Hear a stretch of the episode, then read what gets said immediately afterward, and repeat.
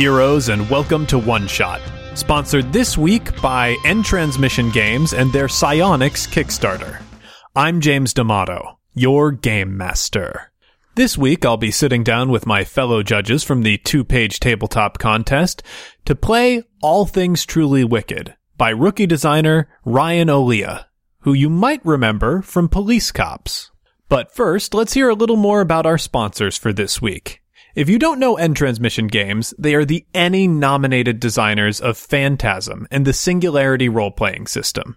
They're keeping their signature future punk style for psionics. They're kickstarting their psionics rule system, which, you gets it, allows you to play a character with mind powers. Heroes, we all love characters with destructive mind powers. That's just a fact of life. If you want to play in a game with psionic characters, head over to the Kickstarter link in our show notes. $5 gets you a PDF copy of Psionics, which is all you need to play. And for $25, they will print your PDF copy on the bones of a mighty tree. Once again, Psionics is compatible with Singularity, but it's a core book. $5 gets you the Tetsuo only book you need to play. Just follow the link in the show notes and be sure to thank them for supporting the show. Before we get started on the show, I want to apologize and say this episode does not have audio quality that's up to our regular standard. The judges of the two page tabletop contest are a little bit spread out, so I had to Skype them in, which means we weren't able to use my equipment. While you still have my silky, sonorous tones to guide you through the show, everybody else is going to sound a little bit phone voicey. I did my best editing to make sure everybody was understandable. I'm sorry about that, but I can assure you that our next series is going to sound great. With all that out of the way, let's get to the show.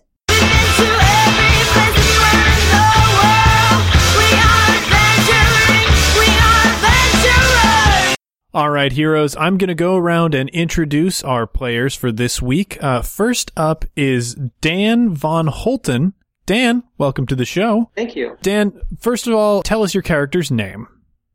Okay, his name is Logan Bukowski. All right, and tell us just a little bit about Logan. What's he like? He's kind of like a, a nascent sci-fi nerd and maker. He, he loves making things in science. He watches lots of documentaries about bugs and His current heroes are Iron Man and Doctor Who. And his dad's really big into the maker movement, so he gets lots of uh, stuff to play with. Okay. Oh, interesting. So he's like a little bit of a craftsman. That's neat. And he sounds pretty nerdy. I'm going to put him squarely in the nerd category there. Can we get a physical description of him? Sure. He's a little bit on the small side as far as build. So just to keep with that nerd, he, he looks like he could be husky later, but he's he doesn't sit still very well, so he's still really scrawny and small. Okay. Um and what what's what what color's his hair like and how does he how does he Uh, manage it? Probably black hair and, and brown eyes. He frequently dresses just in t-shirts and uh, and jeans, and probably wears uh, Converse style trainers because he liked watching Doctor Who a lot. Okay, cool. Awesome. Uh, let's move on to James Mason of Top Secret Games. James, welcome to One Shot. It's good to be here, James. Yeah, this is the short period of time where we will battle for dominance over our names, and only one will be able to survive. I'm looking forward to that. there can only be one. There can only be one, absolutely. Uh, so, James, why don't you tell us who you're playing this week? My character is Billy Jeanson. He's a 10 year old, and he is the honorary son of a couple of artists. Let's see, he's a little bit stocky, he's got some freckles, and he's disheveled. He's just one of those kids that constantly looks like he needs to be dusted off from coming in outside. Right, so he's a real outside type. I imagine he's got like, you know, tattered clothes a little bit, a lot of grass stains. Oh yeah, he he's the kind where his mom has to constantly uh, repair the knees on his jeans, all that stuff. He likes throwing rocks at things and poking animals with sticks. that kind of stuff. Not little stuff. sociopathic poking animals with sticks, No, but you not know, that. normal mischievous poking animals with sticks. Or Yeah. mischievous, as the word actually is pronounced. And finally, uh, let's move on to John Arcadian of Gnome Stew. John. Hello. John, you're, you? you're actually doing me a favor this week uh, because you're going to be GMing for us. Wait, there was another option? Oh, I want to play. it's too late. It's too Dang late. it. Uh, but you know, I, I do thank you for that, and I should point out that in this system, all things truly wicked, uh, it's not called a GM. It's actually referred to as an MC or Yes. Master of Ceremonies. Yes, pulled direct from Vincent Baker, according to the uh, the person who created this. That's awfully yes. It was awfully nice of him to credit that. John, since you're not playing a character for us, uh, why don't you tell us a little bit about the area that we're going to be playing and what what's the neighborhood like? So, so one of the things that's great about this game, which is why I, I chose it to run, is that it's definitely a hey, there's this nice candy coating shell on the world, but you're a kid and you know better. You are the one who sees the things in the dark. So, so I'm setting you today in a, small suburb outside of a big city, you know, a kind of larger city, kind of like uh, like Chicago or Columbus or something medium sized. Not not nearly in New York, but but still a fairly big city. I think And it's you are one really of- cute that you put Chicago and Columbus in the same category. Well, yeah, Chicago's still trying. I know. but uh, you can tell where we live. Um, you, you're in the suburb outside of this called Brentwood, and it is a pretty nice, affluent area built on, you know, definitely an older neighborhood, built on gridded streets still, but you know, some some space between the houses, some yards, and a very cute, trendy downtown where lots of things happen and lots of people come to visit. But the farther away you get from that downtown, especially as you get towards the city into the farther edges, you get a little more run down. You get a little more things that are abandoned. And as people have moved into the more affluent, trendier downtown, there are a couple of old abandoned buildings, you know, out on the outskirts. okay. Finally, that comes to me, and I will be playing a character named Scott Watterson. Uh, Scott's 10 years old. He is rail thin and he's real tall, skinny. I'm going to say he's uh, close to five eight right now. So he is awkwardly so not now 5'8 is incredibly tall for a 10 year old i uh, i'm not around kids a lot. I'll say i'll say he's closer to 5'2 so he's tall for his age and awkwardly gangly. You know he's on the precipice of uh, puberty uh, and it's hitting him really early, much earlier than everybody else in his class. So he is not really grown into that body very well yet. Uh, he has incredibly pale skin and very dark hair. He's the sort of kid who likes to read and draw and uh, imagine things, but not so much the type of kid who likes to pay attention to the world around him. So he's mostly invested in whatever daydreams or fictions uh, that he has going, uh, probably with his good friend Logan. I should mention that uh, he and Logan are neighbors. And Billy is the new one to the group. He Yeah. just moved, according to the backstories you told me about before, just moved in about eight months ago and kind of jumped on to Scott and Logan's friendship. Yep, and we welcomed him with open arms, if And not Super Soakers. yes, and super, Super soakers. Soakers. Yep. All right, and with that, I think it's time to get started. All right. Well, then I will take over and uh, I will ask for a volunteer who wants to get this started and, and put themselves in the pawn spot. Uh, I I will do that. Sure. All right, excellent. So, Scott, it, it's a Tuesday afternoon, right after school. Um, what? You're walking someplace. Where is it that you're walking? Okay, I am going to say that uh, I am walking actually in the space, in the short space uh, between where our yards connect, uh, myself and uh, Logan's. There's a fence, and there is the classic loose board at the end of the fence. So I'm walking to the loose board at the end of the fence. Uh, I'm going to slip through into Scott's yard uh, just to see where he is. Uh, I yelled up to the tree house. He didn't seem, or no, not Scott's yard, Logan's yard. I yelled up to the treehouse. He didn't seem to be there, and I'm just going to poke around to see if he's there. All right. As you uh, approach the loose board in the fence, you you notice a little flitter of movement and just a, a flash of red. Just a flash of something red that, that doesn't look out of place, like on the other side of the fence, you know, right through the board. Um, now I I freeze for a second. I know that Logan doesn't have a dog, and I actually think for a minute of things that could be red. Um, my character is really into reading all sorts of fairy books and whatnot. So I, you know, like excitedly think about what it could be and I'm going to press my face up to like the the slits in the fence and peer into the yard uh before moving the board open to uh see what what might be there. Okay. Now, Logan, he's going and looking into your yard where it's just a little after school. Where where are you at this point in time? You can put yourself anywhere you want. Um, I'm gonna say he's probably in the in the kitchen with a a window that faces out to the backyard, and he's Okay. getting a snack. All right. Um, and Billy, what what are you doing right now? It's just slightly after school. Alright, just slightly after school, Billy is gonna head back on into the backyard where uh, there is a nest of some kind of critters in the bushes that he is watching to see if he can catch one coming out of the hole. Okay. All right. So uh, you're poking around in the nest, Logan. You see just just the board move, and you know it's it's probably know Scott because it usually is. Um, Scott, as you look through, Mm-hmm.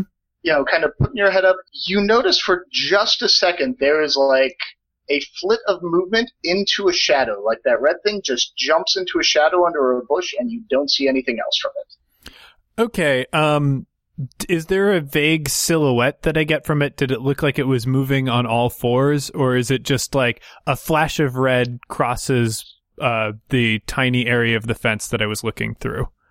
It was just kind of like a flash of red, just zipped faster than your eyes could really follow it. Okay, so now I'm I, I'm gonna run over to the loose board in the fence, and I'm gonna poke through and whip my head around, uh, looking for whatever it could have been, and I start calling out to Logan. Logan, are you here? Logan? You, you see all this looking out, go ahead. Would I have heard this? You think? Yeah, absolutely. Uh, I'll just uh, go up to the window and say, like, "Yeah, I'm in the kitchen." You're inside? Yeah. Okay. You want a donut? Uh, sure, yeah. And I take a second to pause and look at the yard before running in to get my donut. Is there a lot of uh, landscaping here, like trees or bushes that you know something could have darted into, or is this yard you know bare fence work and uh, appointed by the treehouse? I'm going to uh, to take control of Logan's yard and say, yeah, there's a fair amount of landscaping, yard brush, half finished projects since his dad is very much a maker. You know, you know, stuff's just kind of thrown and set aside, um, but it's not very well tended.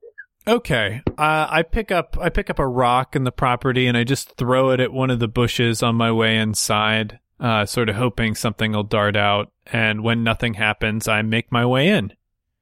Okay. Ominously, nothing does happen, but it's it's very disquieting. Like everything just stops the moment you do that. Like all the bug noises, all the wind noises just kind of stop for a second before you go in.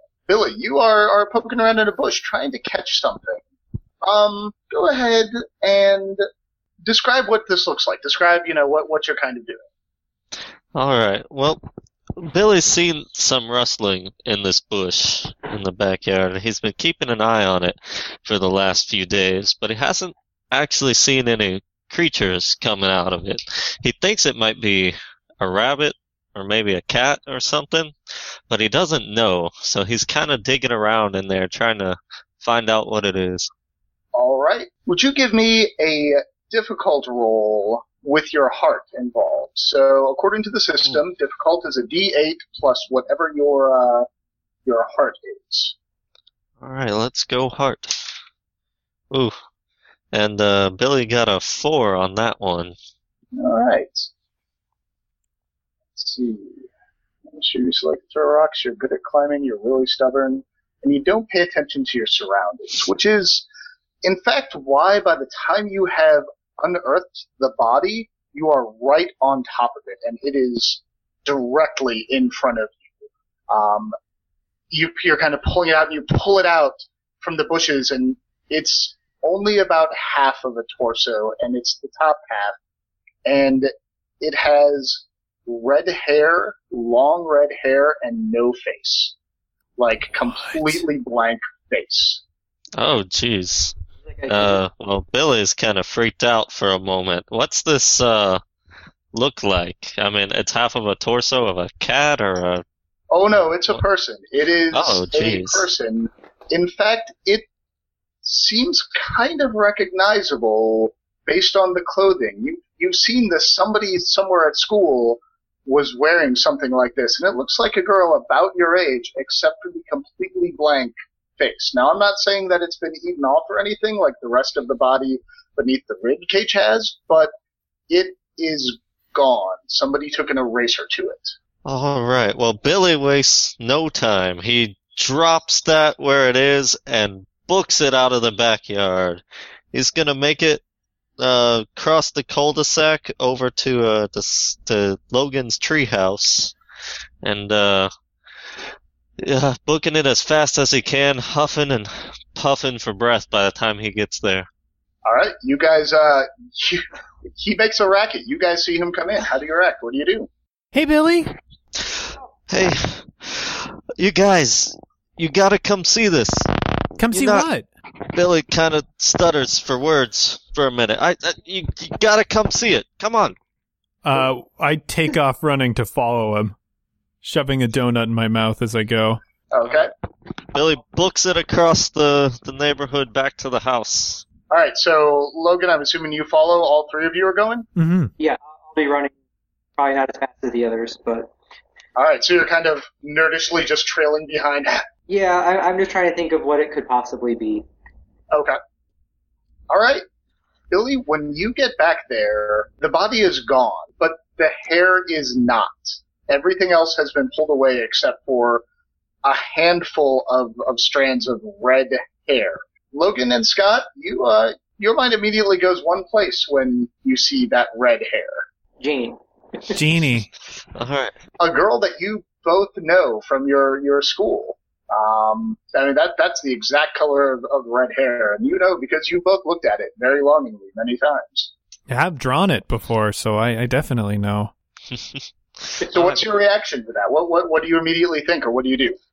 I'm going to start uh, questioning Billy. What, what what do you find? The hair? Is that it? Bi- Billy says she brought was. us out it here for was, a ball of hair? It was a, a body. It was it was half of her. She was here, and it was like something something big got her, and uh, and it took her face. What? To wait, wait, what? Something took yes. took a face? Like, what do you Yeah. mean? Like, ate her face? Or No, no. It was just it was gone. It was like she had no face. you guys, you guys, this is serious. I've Well, read about like- this. Uh, Exactly what did you see? Was there blood?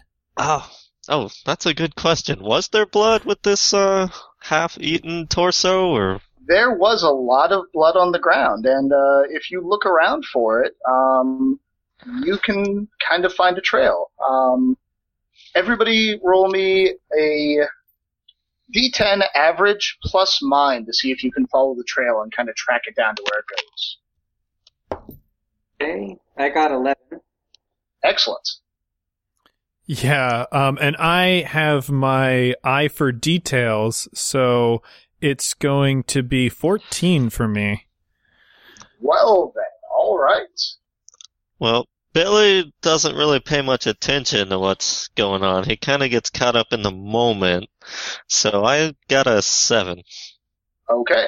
So 11 and 14. Let's start with 11. You you succeed. You can track it uh, a ways. You can track the blood.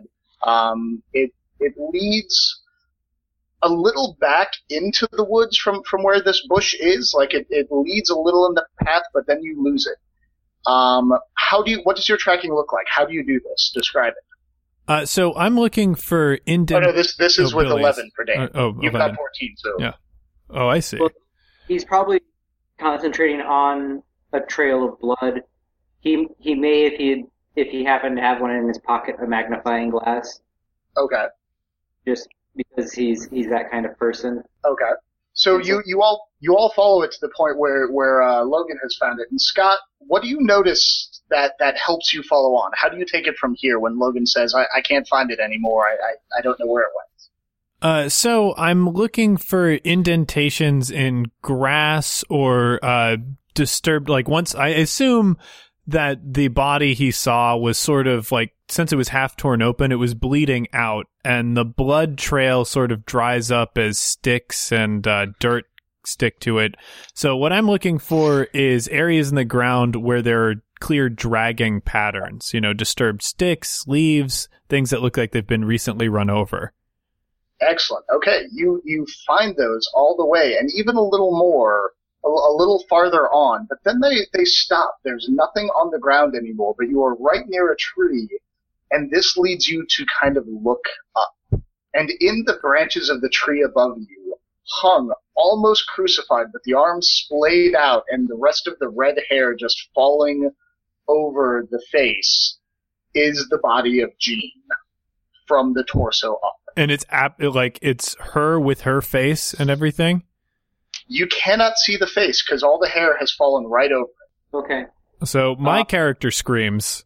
Yeah, I, I think that um, I, I think I think that Logan would also be screaming at this point.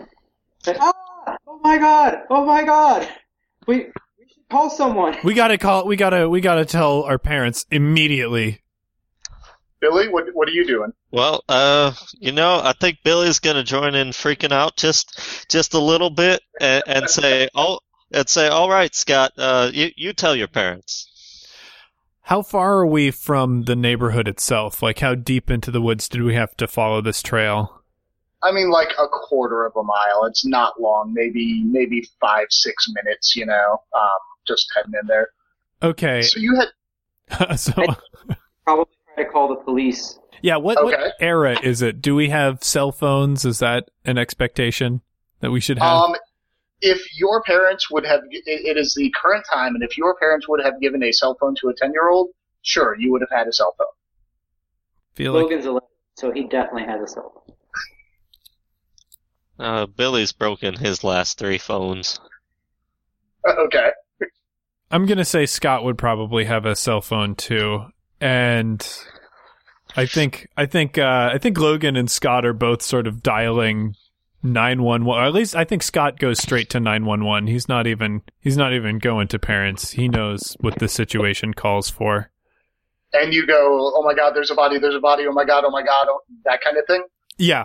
Uh, I'm, I'm just, I'm, uh, I'm like trying to, I'm trying to get myself, I'm like breathing heavily, trying to get myself pumped up to talk to an adult in an authority position. Okay. The uh, the police arrive. Your parents come as well, because I'm I'm sure one of you would have called them. Yeah, we A call them right after the cops. Right. A police cruiser arrives on the scene. Uh, they jump out. They come there and they look up in the tree branches, and the body is gone. It's a bundle of sticks up there, But we were, and we were here, right?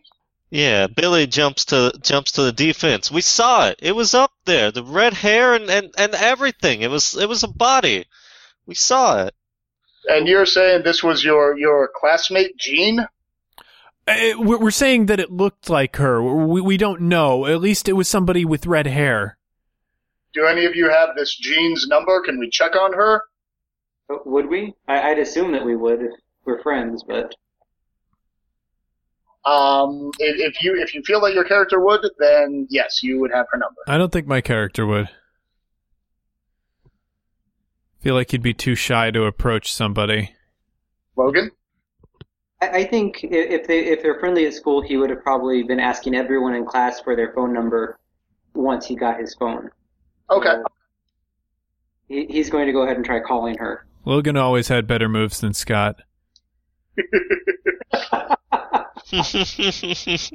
The uh, phone picks up, and it's Jean's mother, and she goes, "Why, why, hello, Logan. What, what can I do for you today?" Is Jean there? He's kind Oh, of oh, panicky. yeah, she just got home. She's not feeling very well, though. Jean, it's your friend Logan. I'll talk to him later. Is she, Oh. she okay? Uh, she's just feeling a little under the weather. I'll, I'll, I'll I'll have her talk to you in school, or, or give you a call tomorrow if you don't see her. Did, did she just get home now? No, she's been she's been home for a while. How, how long?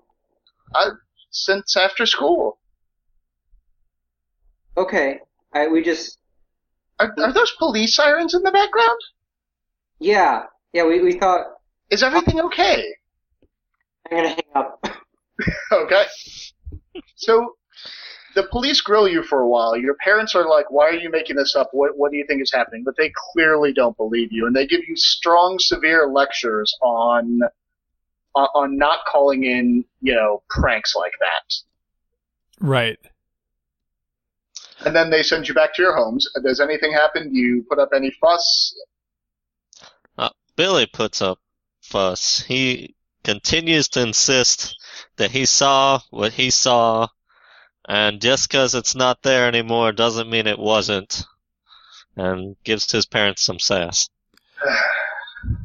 your parents are just just fed up with this. Billy, why why do you have to keep doing this? Why do you have to just keep keep doing this? We've tried to love and nurture you, and we we have tried to be there for you, but you keep putting doing these kinds of things. Do we have to ground you? We don't want to. We love you very much. But I saw it. I I did see the see the body. They saw it too. I just wish you would channel this imagination of yours into more creative artistic pursuits. Why why don't you just use that easel and, and that canvas we got you? You're always welcome. Ah, And do what? Draw with pencils all day like you? draw, draw a picture of this if this is in your mind. Draw, draw a picture of us and help us understand. Help us see it from your perspective. All right, Billy goes over to the canvas and draws a really crude stick figure drawing, uh, portraying his parents in a not nice manner. Okay. um, would you very kindly roll me a very difficult plus soul? Oh man. All right, let's go, Billy. Ooh. Okay, I rolled a six, and Billy's soul is one, so that's a seven. All right. Now, remember, you can always spend energy to increase this if you want. Um, it's two energy points to increase it by one die, and I would let you re-roll it if you wanted to. Ooh, um, don't really want to re-roll that. Um, well, nah, I think I'll just take the seven. That's that's Excellent. about as good as it's it's getting for this. as uh as you start to draw this, you're you start to feel your hand tingle, and you start to feel it move a little outside of your control, and you're really trying to control it. And you're trying to draw this thing, and this all your your you know ten year old anger getting out, and uh, you find yourself drawing a complete picture of this scene of the bundle of sticks in the air. And at the very end, you're drawing little figures at the bottom staring at you kind of menacingly before your hand switches around and takes the eraser and just removes them. Ooh. Uh, Billy just kind of stares at it for a moment. He's not really sure what to do. Your parents are like, "You, I knew you had artistic talent. I knew you could do this. See, Uh. see how much this helps." But but it it wasn't. I didn't. But I. Billy's kind of at a loss for words at this point. Wasn't this better, Logan? Billy just kind of sighs and hangs his head. Logan, how are you uh, doing at home? What What is your at home reaction after this event incident? Well, he's going to raise a fuss at first, insisting that he saw something. It quickly changed into him grilling his parents about what kinds of things could cause hallucinations. your dad kind of goes, well, uh, those kind of mushrooms, these kind. He kind of gets wrapped up in the scientific aspect of it and forgets all about punishing you or, or reining you in for telling these lies. And and you know, it ends with like looking at an encyclopedia online to find what could cause hallucinations and seeing if that's possibly what happened to you kids out there. You got into something that was there. Or if there was a gas leak. Maybe it was a bad donut.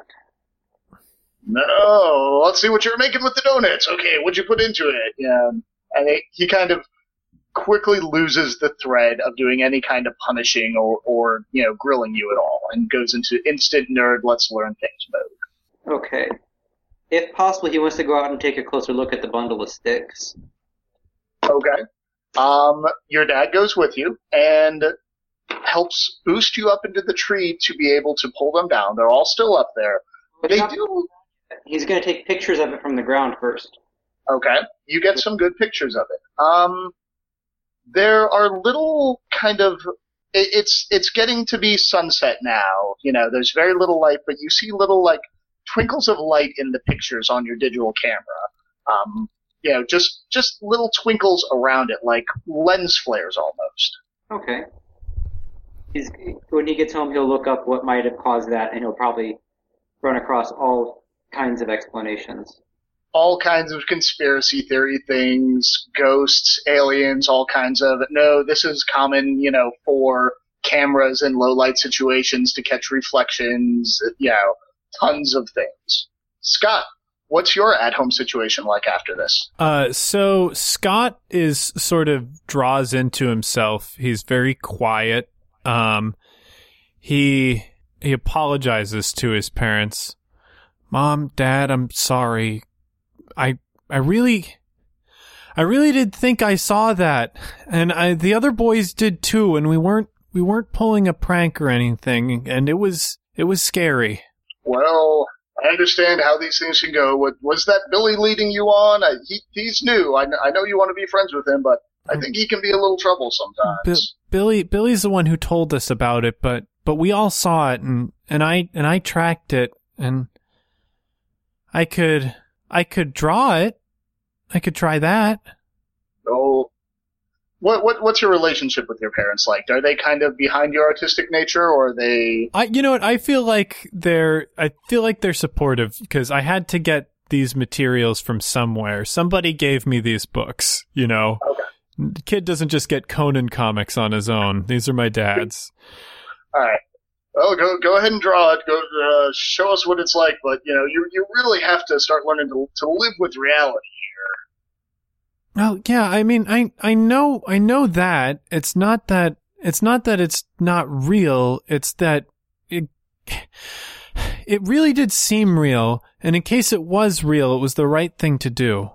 And I'm sorry that it that I wasn't right, but I'm not sorry for I'm not sorry for what I did. That's no calling the police in that kind of situation is definitely the best thing to do. Go Okay. go ahead, draw what, what you think you saw. Maybe maybe we can help figure this out and give it to the police. Okay, so I'm gonna draw it. Uh, what, what do you, what do you, should I be rolling? What stat should I be rolling that?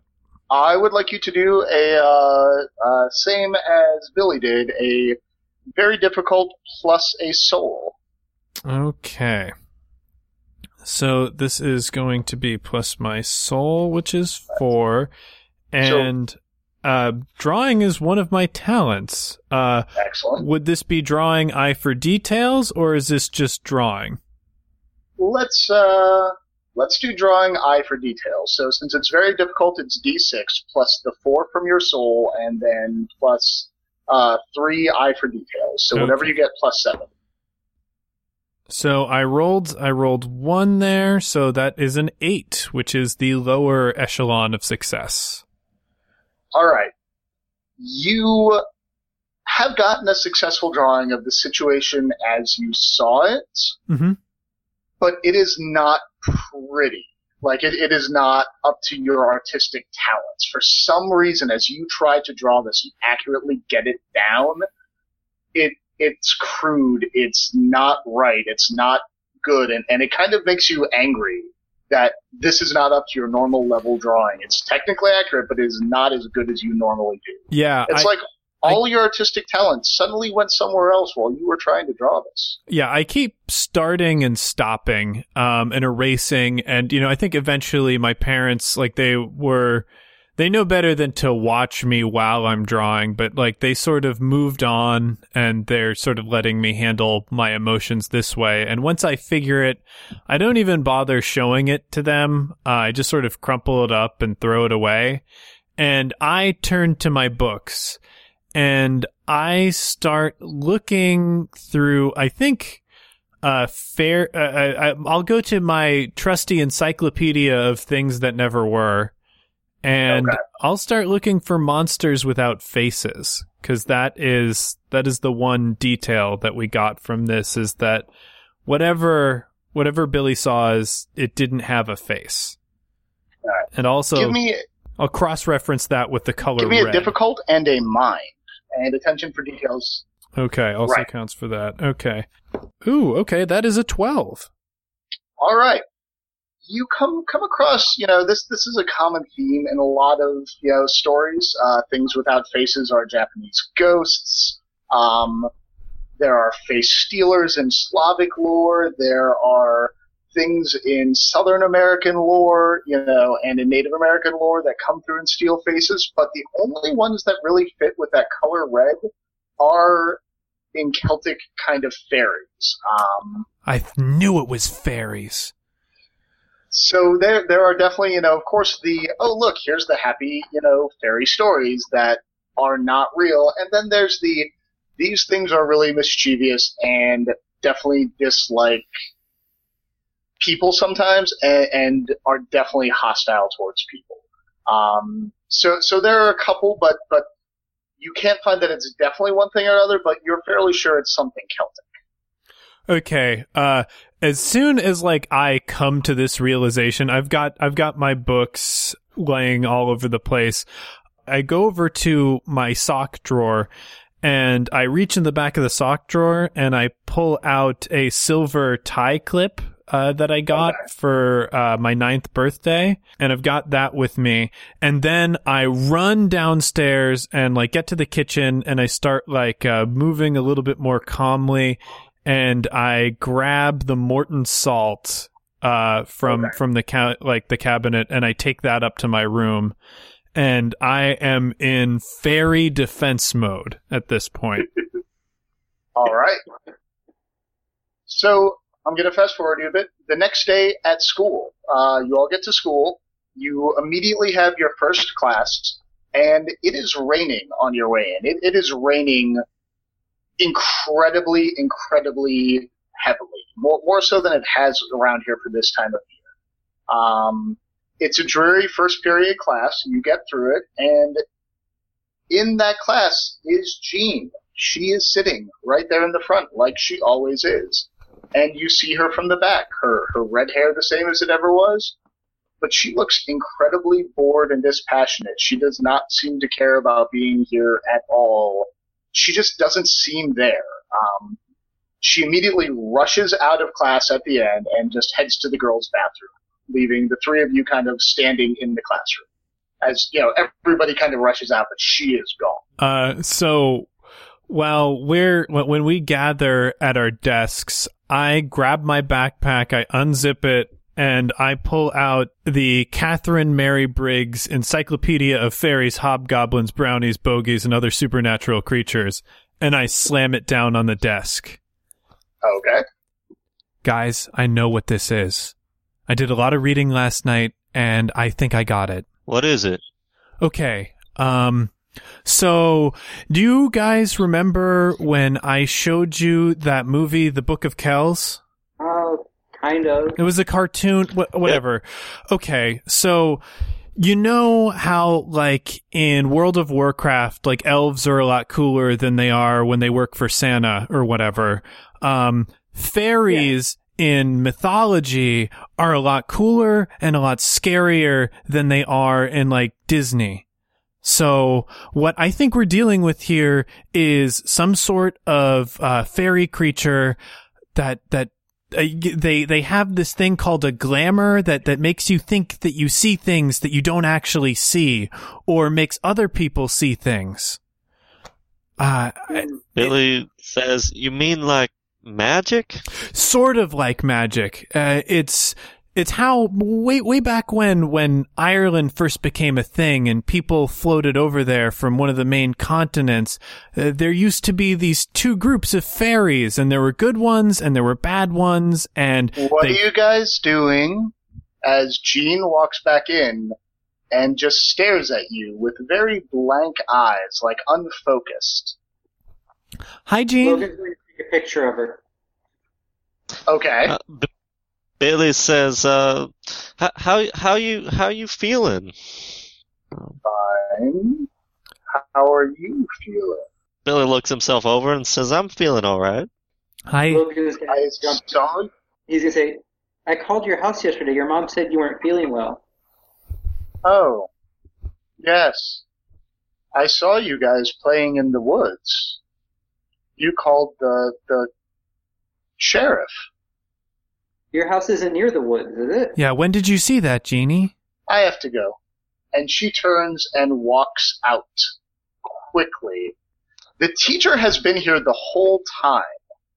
Just sitting at her desk grading. All right, something Like she doesn't even see us, or She just didn't even react to anything that just went on. Would she have normally reacted to it? You would have expected her to have shooed you out of the classroom right after class. Yeah. Billy says, "Let's follow her." Oh, what? Are you guys still here? Go, go. sorry. I- That seemed odd to everybody because the teacher just just seemed kind of fuzzy and hazy, un- unlike normal. All right, so you're following Jean? Okay, guys, we got to be careful if we're gonna follow Jean. I think something's up with her. I mean, you all you all get that same impression, right? Because there's no way she saw us playing in the woods. That's crazy. Does anything look odd about the picture he took of her? Because he's watched his dad play lots of Silent Hill type games. It has that same kind of flickering, uh, twilighty kind of glow and lens flares as the bundle of sticks. Okay. Like, hey guys, look at this. Look at these photos. And like, I, I took these photos of the bundles of sticks after after everyone left, and there were these little lights in there. And I, I was reading, and like, there are some people saying it could just be like natural light conditions, but it because in the sunset might have explained that, but it, it also could have been like some people are saying that it could be like ghosts or other other kinds of creatures. And then and then I took this picture of Jean just a minute ago, and look, you got the same thing around her. Logan, I need you to focus. We're dealing with fairies, okay? This is a fairy situation. Now, do either of you have any silver? Uh, Billy Billy checks his pockets and his backpack, and comes up with a bunch of rubber bands and paper clips and pencils, and shakes his head. Okay, okay. Uh, silver is sort of, you know, silver might work, uh, but we, we need iron and, uh, this is really important, guys. If you're ever, if you're ever being chased or anything, you need to make sure you have some salt with you. If you make a line of salt, a fairy can't cross it. Salt and iron. Well, those are easy to get. Th- those are, those are easier to get. I just, you know, silver, silver is sort of a catch-all because in case it's not a fairy, in case it's something else, silver works on a lot of other things too. Should we Well, get Billy, Billy says, "Shoot, my dad's been working on an iron sculpture. I can just That's take some of that." perfect. That's perfect. Yeah, we just need some of that. my my dad's got stuff in the shop. Okay, okay, but you got to be careful. It has to be it has to be pure iron. It can't be steel. Steel doesn't work as well. Okay, I'll, I'll see if he's got any iron. All right. So is your guys' general plan then to go gear up and then try to follow Jean? Yeah, I think we're what we're going to do is we're going to gear up first. Or like is are we playing out the school day? Well, that's the thing. You are kids, and you do kind of have to stay in school unless you sneak out in some way. Are you going to do that? I'm gonna propose an idea. Hey guys, um, Mrs. Johnson was acting kind of like Jean, wasn't she? She seemed kind of weird too. Yeah, that could be it could be her or it could be something that Jean or whatever's in Jean's place is doing to her. I, I want to um, can can we get like a photo? I want to get a picture of her. Can you guys help me with that? Like, say you want to get a picture with her. Okay, but that's I'm not I'm not really great at social situations and that Uh, all right. It's Billy pipes up and he says, "You scared a cat? All right, I'll do it." And he pushes his way into the room. Okay. All right. Mrs. Johnson's head is on the desk and she is just laying there.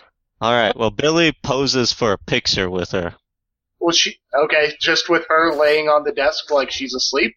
just with her on the desk like she's asleep. He says, "Come on, take the picture now." Billy, Billy, bigger fish to fry. Why is she laying on the desk? Hmm. Logan, what do you do? Do you take the picture? Uh, it doesn't take long because he had the camera app already up, so he snaps a shot and he walks up to her to see what's up, what's going on. All right.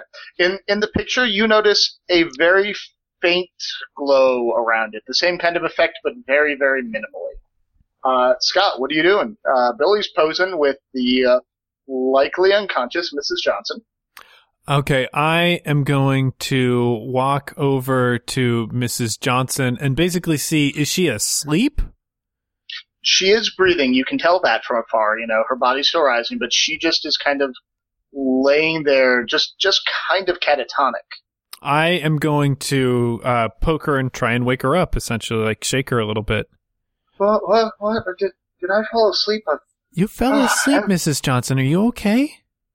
I I'm gonna go see them. Ever since class ended, I've just been feeling so so drained of energy. Oh, I'll I'll be fine, boys. Get get to your next class. I'm, I'm going to go see the nurse. Want to check her neck just to make sure she doesn't have any weird markings or anything? Okay. You uh you don't see anything that seems like it would be odd. You you don't see anything that you know like no vampire bites, no Yeah. you know sticks, you know no plants growing out of there. Nothing that says wow that's odd. Okay, okay. Huh. All right, you guys know you have one more class with Jean. That's uh right before the end of the last period. Okay. Um. Logan's going to take a control photo from where the same place where he took a picture of Jean, just to see if Make sure that wasn't just something in the air. Yeah. Nope, nothing there. Okay. I. Oh God! So this is going to be difficult. Okay, is there a way that we can get to the classroom before the class starts? Yeah, absolutely. Um, there is a class going on there. There's a class Yeah. going on there. Hmm. But is the door closed? If I like at the end of the last class, if I ask to go to the bathroom, Then slip out so you can get there right beforehand. exactly. What, what is it you're trying to achieve? Uh, I- tell me what you're trying to achieve. I want to go up to the door. I want to take the Morton salt that I t- stole from the kitchen, and I want to place a line of salt in front of the door to the classroom because I believe that if there's something going on with Jean and she has been replaced by a fairy of some sort, it will not cross the the line of salt in front of the door. So I'm sort of testing my hypothesis. Yes, give me a uh, D10 average plus heart to kind of sneak out of class, get there, avoid being seen, get that line of salt down, all, all in that little bit of time you've got. Okay.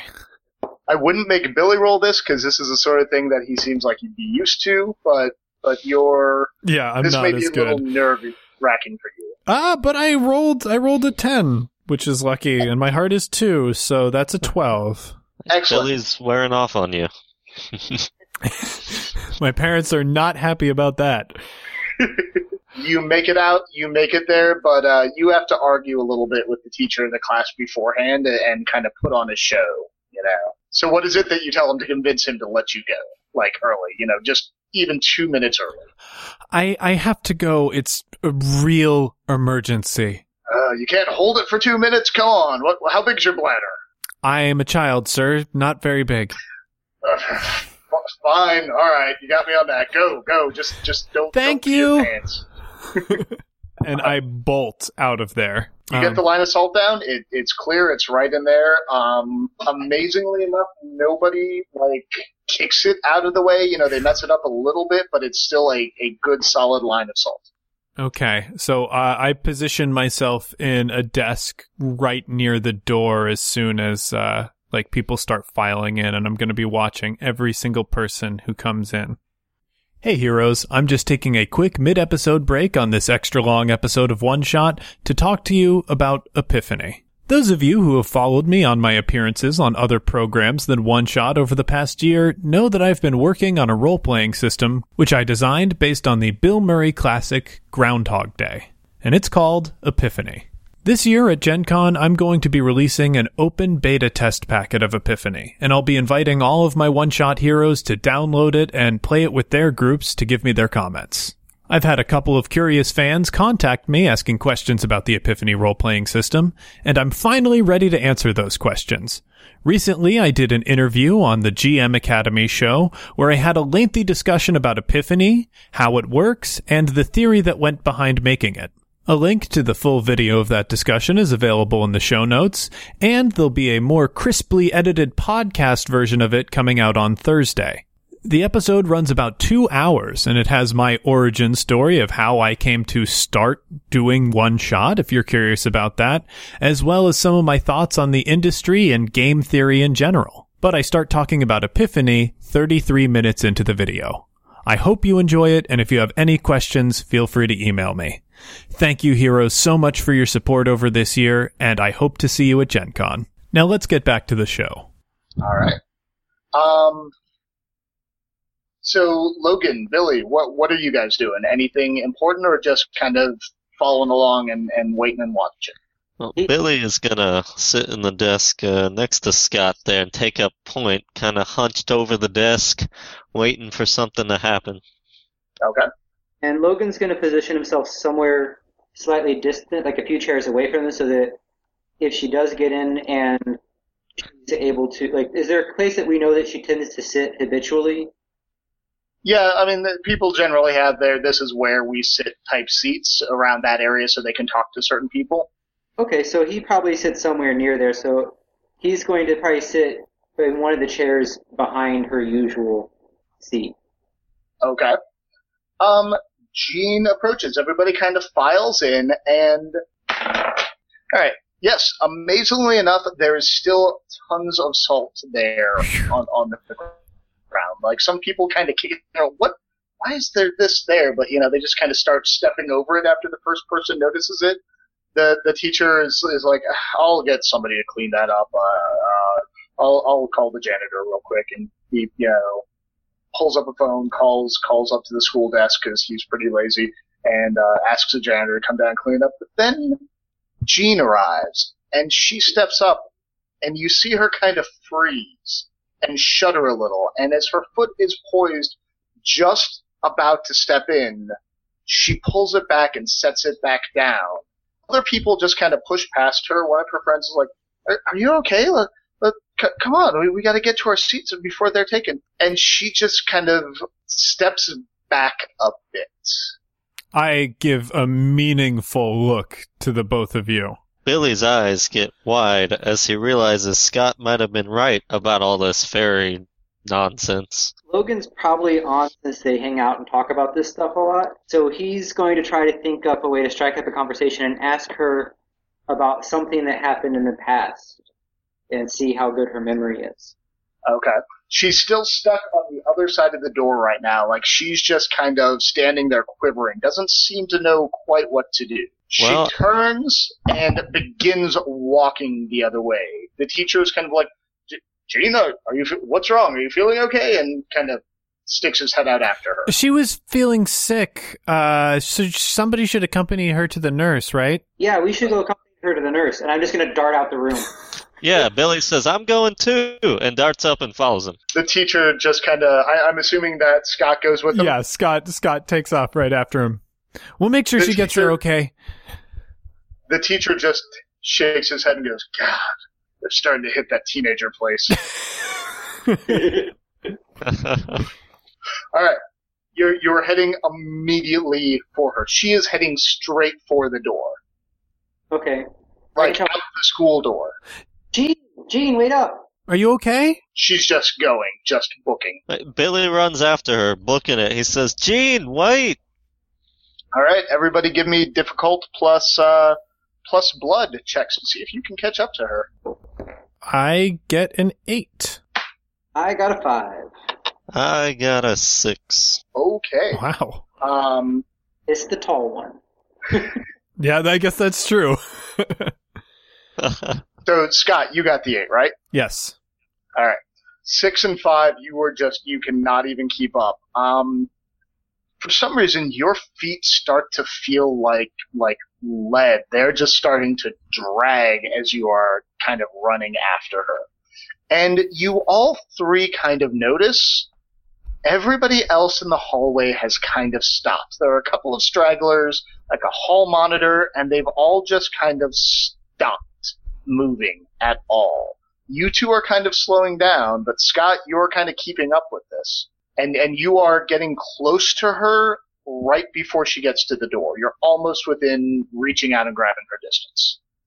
Who are you? She kind of turns and looks, and for a moment you don't see her face, but you see a haggard, old, decaying face, like like what Jean would look like at 95 years of hard living.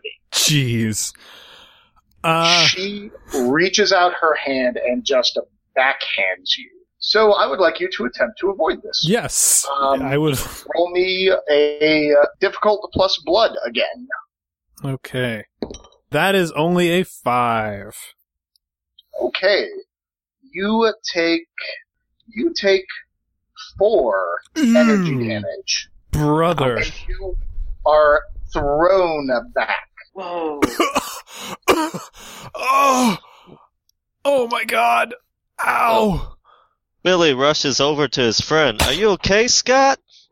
Oh, wow. Did we see the face change?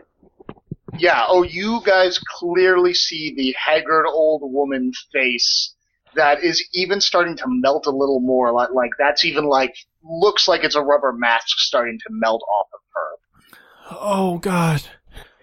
You guys.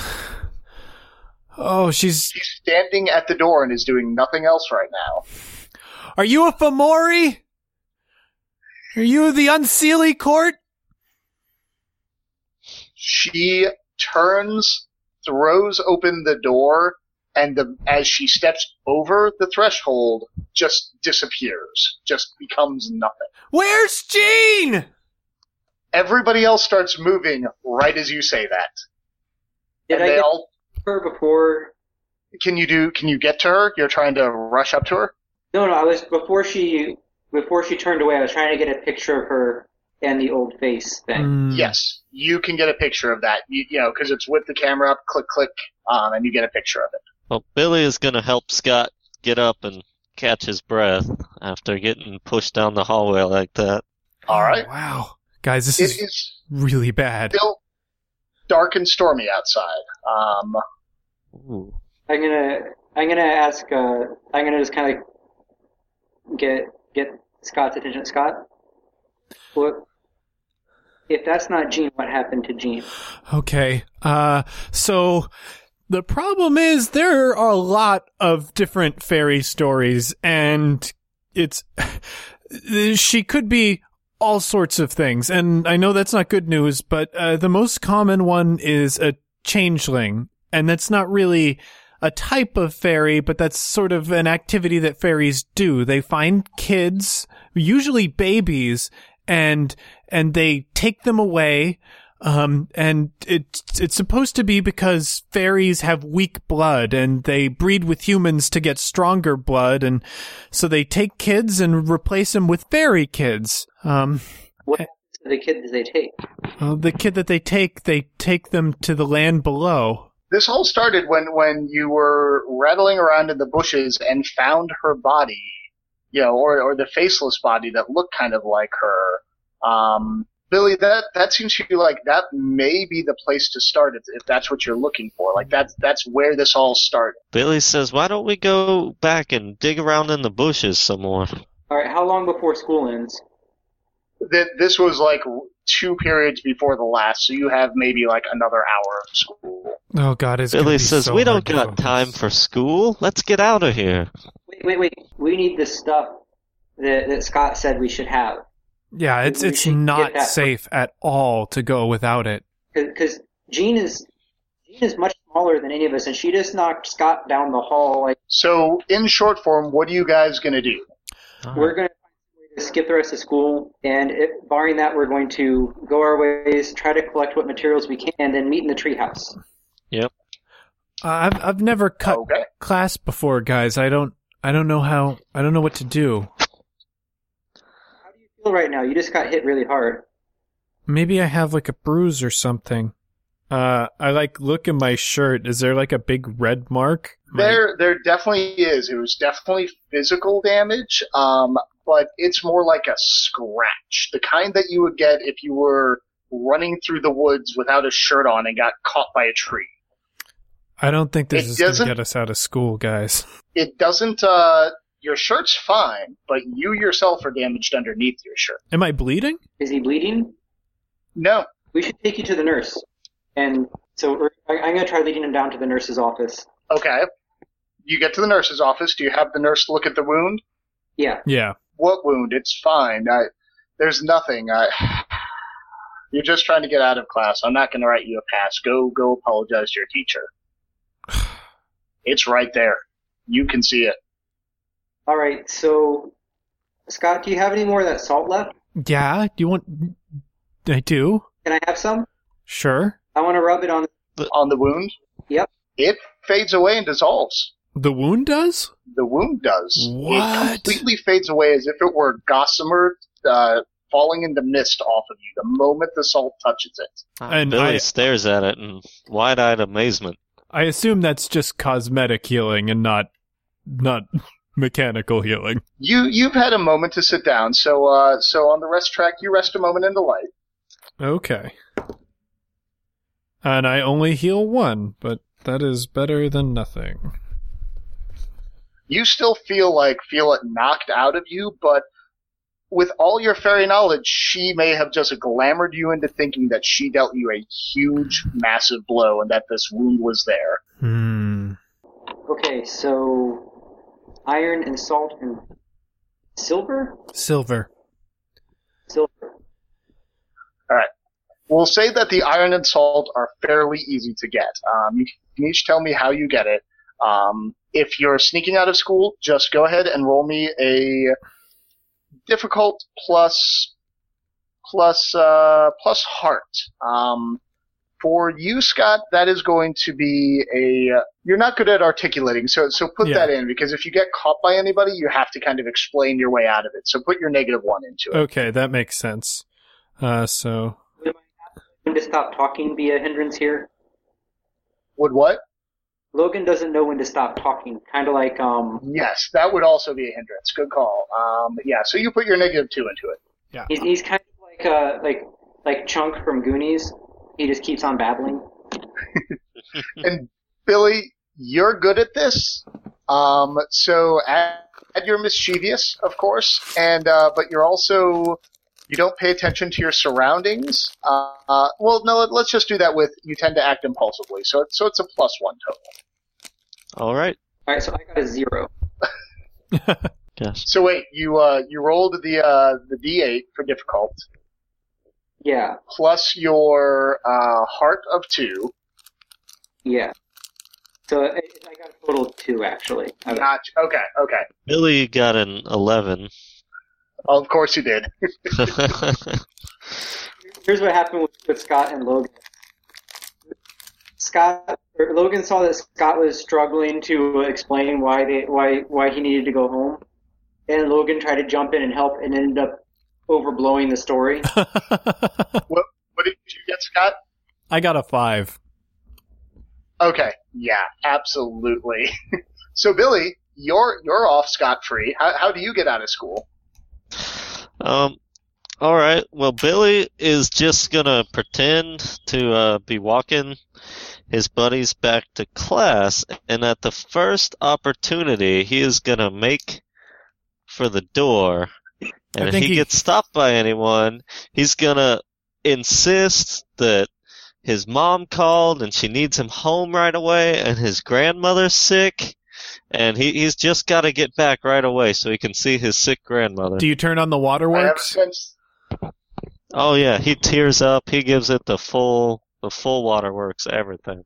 I have a sense that over the years and many classes through high school and college, a lot of Billy's grandmothers are going to be having a lot of problems.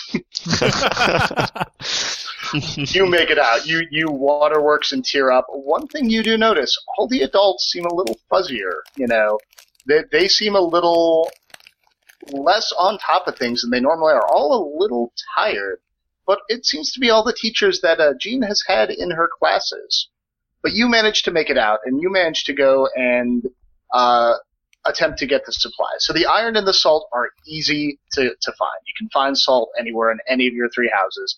The iron, you said your dad was working on an iron sculpture. What what does that look like? What's a sculpture like? So it's some type of modern art thing with bending these iron beams into different various shapes that are supposed to represent some type of Greco-Roman philosophy or something. Billy didn't really pay much attention when his dad was going on about it, but he does know there's some scraps that he hasn't quite welded on yet. Excellent. So he's going to grab some of the scraps and some of the What- salt from the kitchen and start creating a stockpile in the treehouse. What do the scraps look like? Like, are they big scraps? Are they like club-like? Are they just little tiny scraps that fit in your hand? Um, so these are probably going to be smaller scraps, like uh, no more than probably like six inches to a foot, that kind of thing. Things that could be uh, more easily bent. Okay, excellent. All right. Um, Scott and Logan finally get out of school, Mhm. um, head back to the treehouse. Um, he's got a bunch of iron little scraps for you and a bunch of salt from the kitchen. This is really great.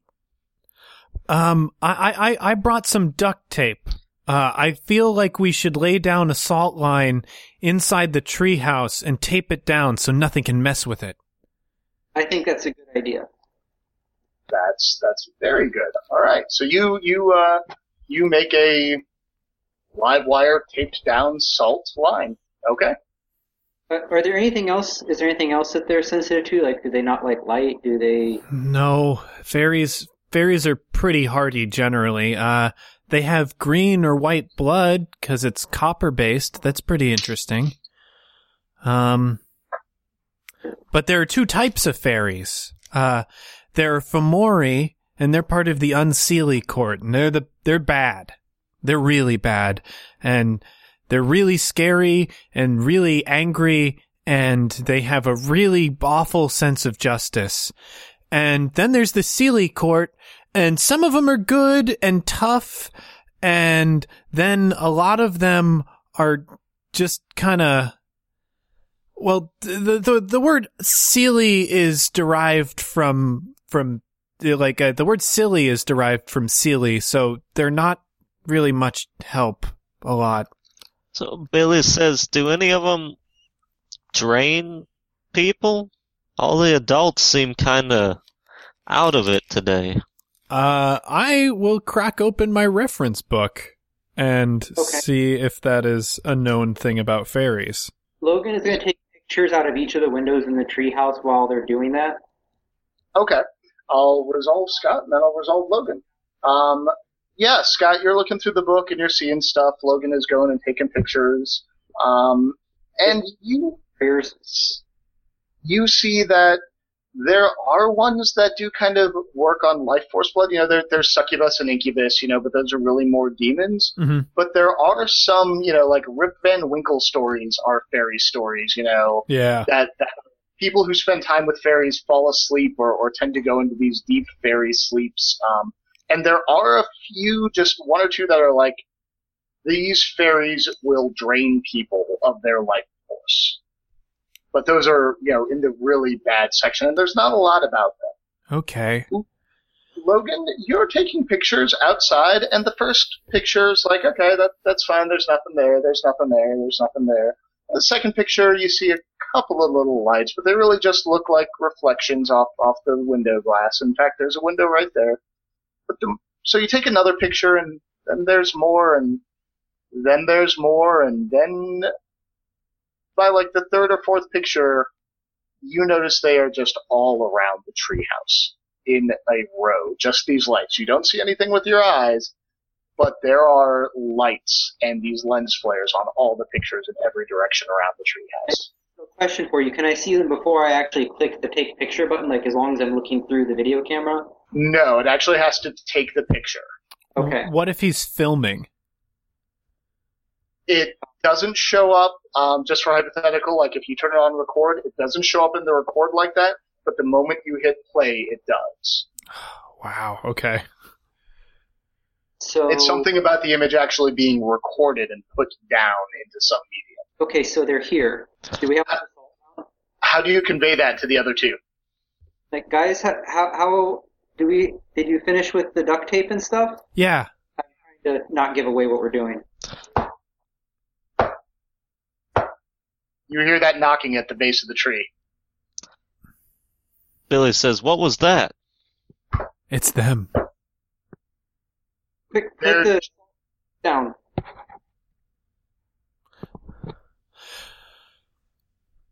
the knocking just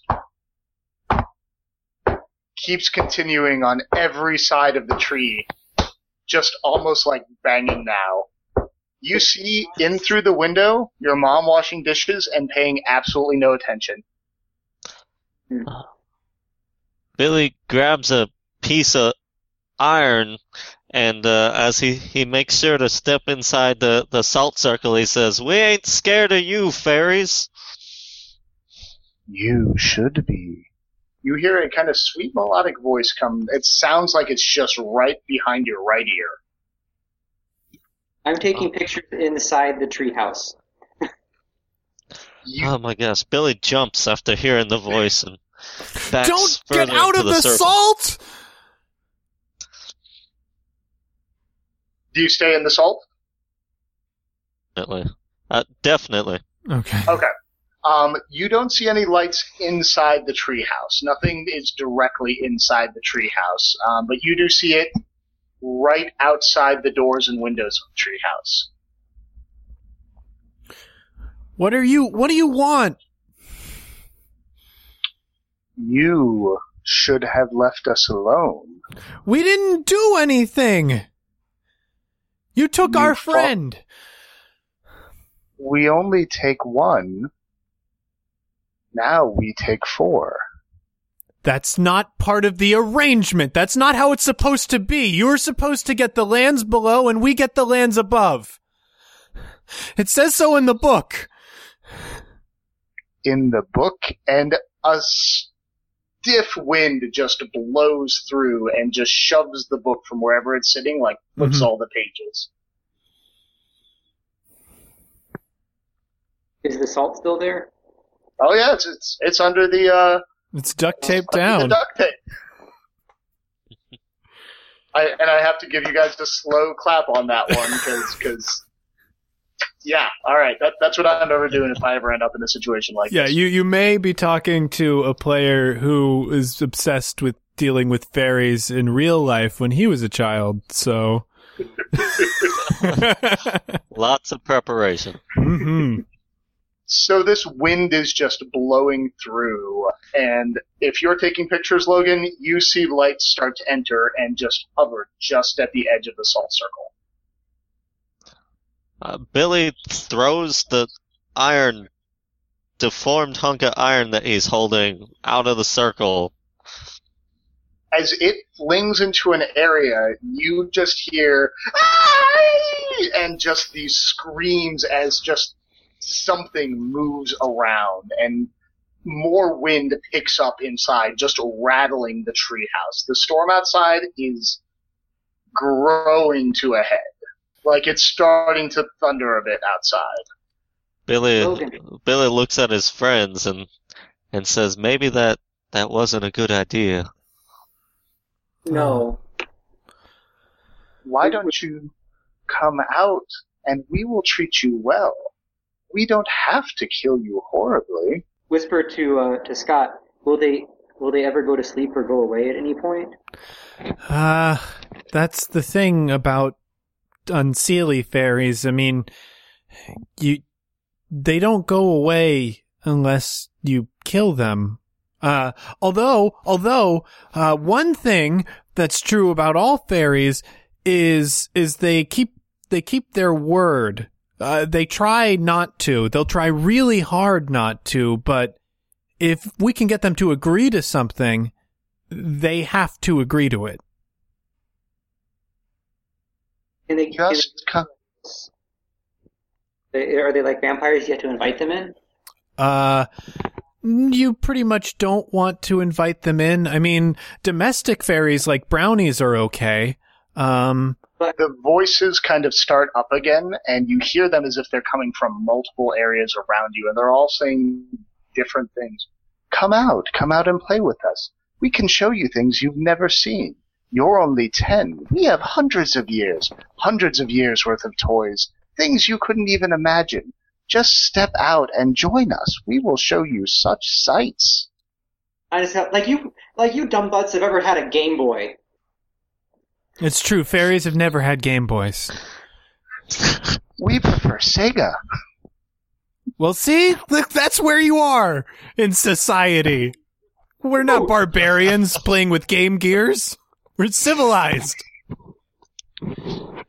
We can show you things that you have never dreamt of. We can put you inside of video games. Wouldn't you like to ride a dragon in real life? And you hear like a flapping of wings outside. You don't see anything, but the sky's gotten a lot darker. But you kind of hear like a flapping of wings and a roar of a dragon. And it is doing its best not to sound threatening, but like friendly and fun. And don't you want to go ride that dragon? Billy says dragons do sound kind of cool, guys. Hey, Billy, go ahead and give me a uh, very difficult plus heart roll. Actually, plus soul. Ouch. All right. Uh, very difficult. Ooh. Alrighty. Let's see what Remember, we you get here. can spend energy to raise die.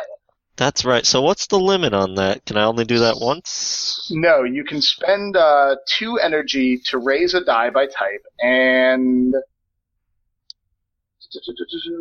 yeah, I think you can just continue to do that until you are out of energy. Now, mind you, your energy is your hit points. So when you are down to zero energy, you are are knocked unconscious out of the game. Oof. All And if we that's take an attack- pretty rough. I, If we take an attack that deals more than our energy, we could die. Right. Yeah. ooh, that's rough. Well, You can always choose to take a, uh, a negative one modifier to a stat, like a permanent disability. So, like, bam, you are knocked down. We give you broken, and you're negative one at flesh because you've broken your arm or you're busted in some way physically. So, you know, it's it's a risk, but options all right. Well, I think Billy is gonna take the chance and uh, muster his energy. I'm gonna spend four energy on this roll. which go takes from- you down to six. Yeah, so I would go from very difficult to D8 to a D10 Plus spirit, right? Plus your soul. Yep. Plus soul. That's right. All right, come on, and that's a nine.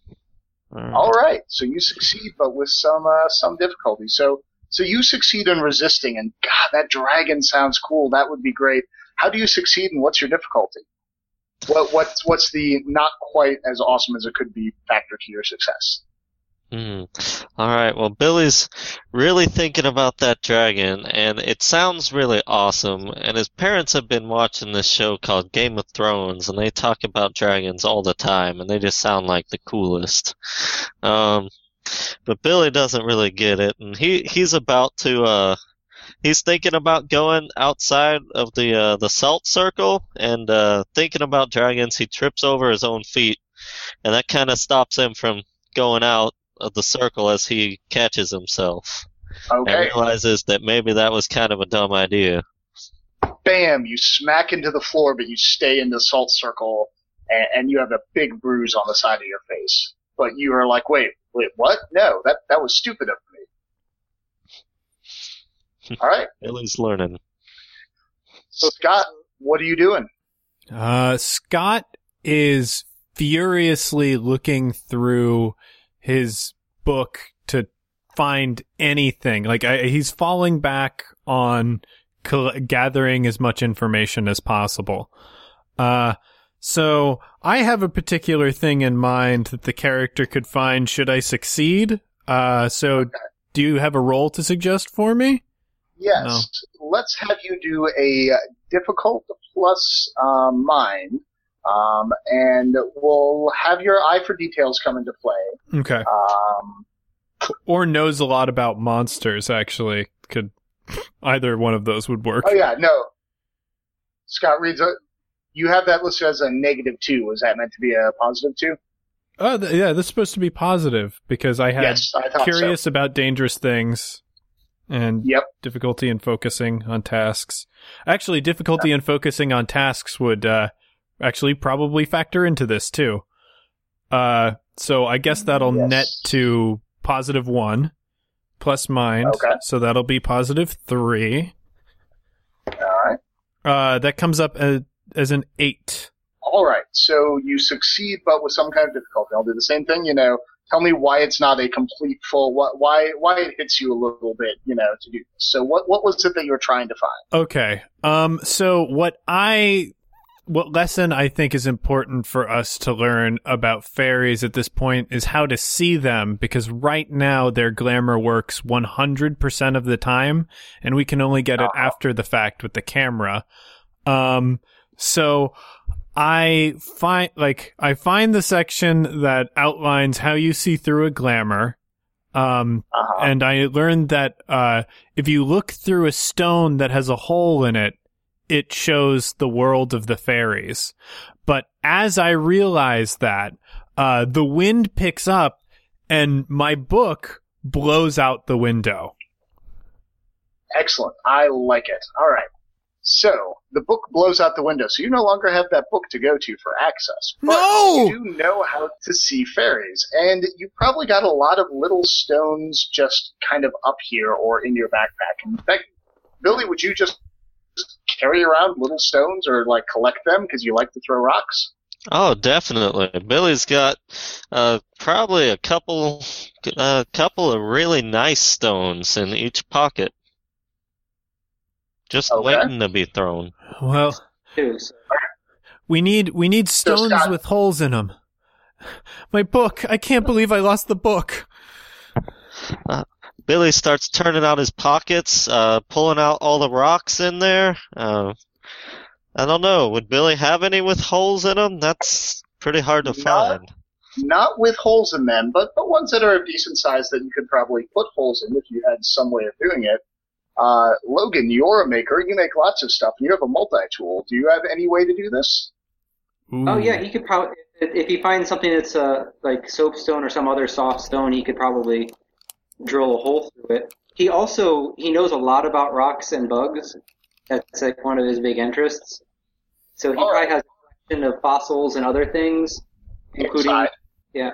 You know those little uh those little mollusk type fossils that are like the rings, like the little like the Native American bead stones.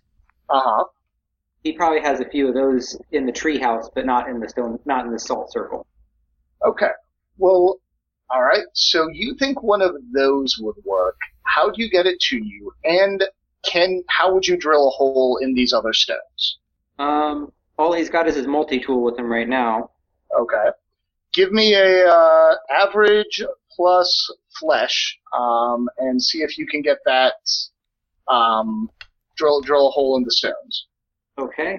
Let's see here. I got a 10. Okay. And oh, Um, a lot about bugs and rocks. Does that apply? Or Absolutely. So you know how to drill on that. So that would take it up to a 13. And out of two of these, you break one of them, but out of two of these, you have perfect, like eye-sized holes that you can use as kind of little stone monocles to uh, to to break this glamour, if that indeed does work.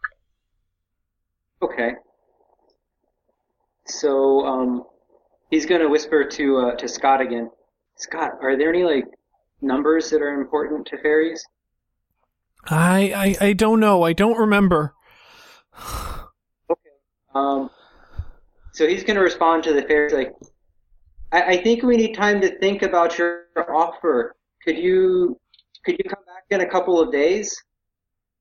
Days. What will you give us to come back in days? Hmm, We'll give you we'll give What you a- ale. I have a geode on the shelf over there. You can have that geode. Geode. It's it's a stone with crystals in it. Hmm. One day plus ale. For the geode and ale, we will give you one day until this time tomorrow, and then we will come to meet you again.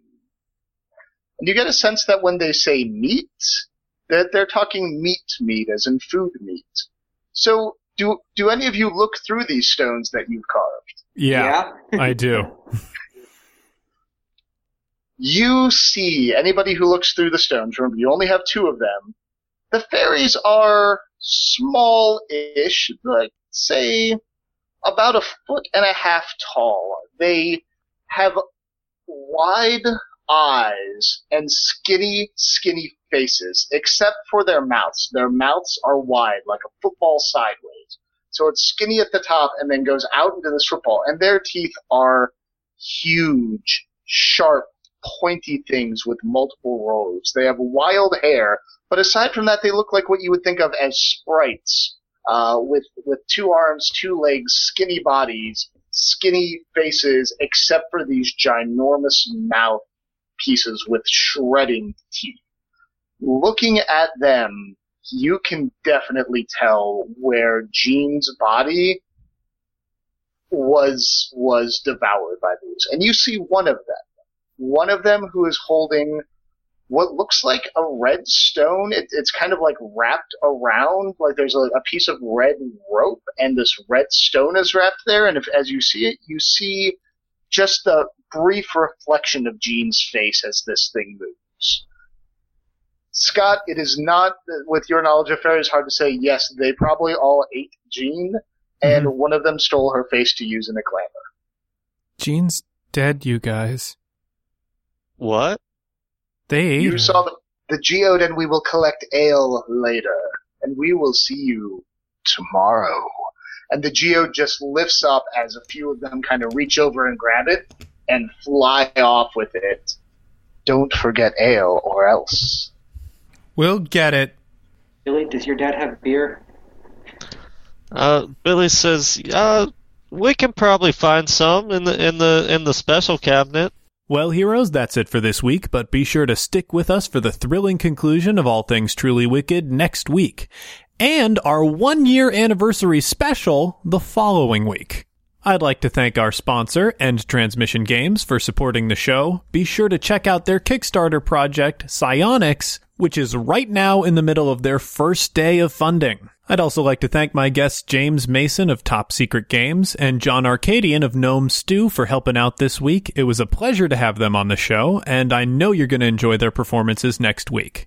If you want to know more about me and how I got into role playing and podcasting, or you want juicy details on my upcoming role playing system Epiphany, head over to the YourGMAcademy.com website they should have a link to the roughly edited version of the live stream that I did there now. And on Thursday, they'll have a freshly edited podcast that sounds super smooth. I want to thank hosts Jim and Keegan for having me on the show and giving me the opportunity to nerd out about game theory for two straight hours. One Shot is a Peaches and Hot Sauce presentation.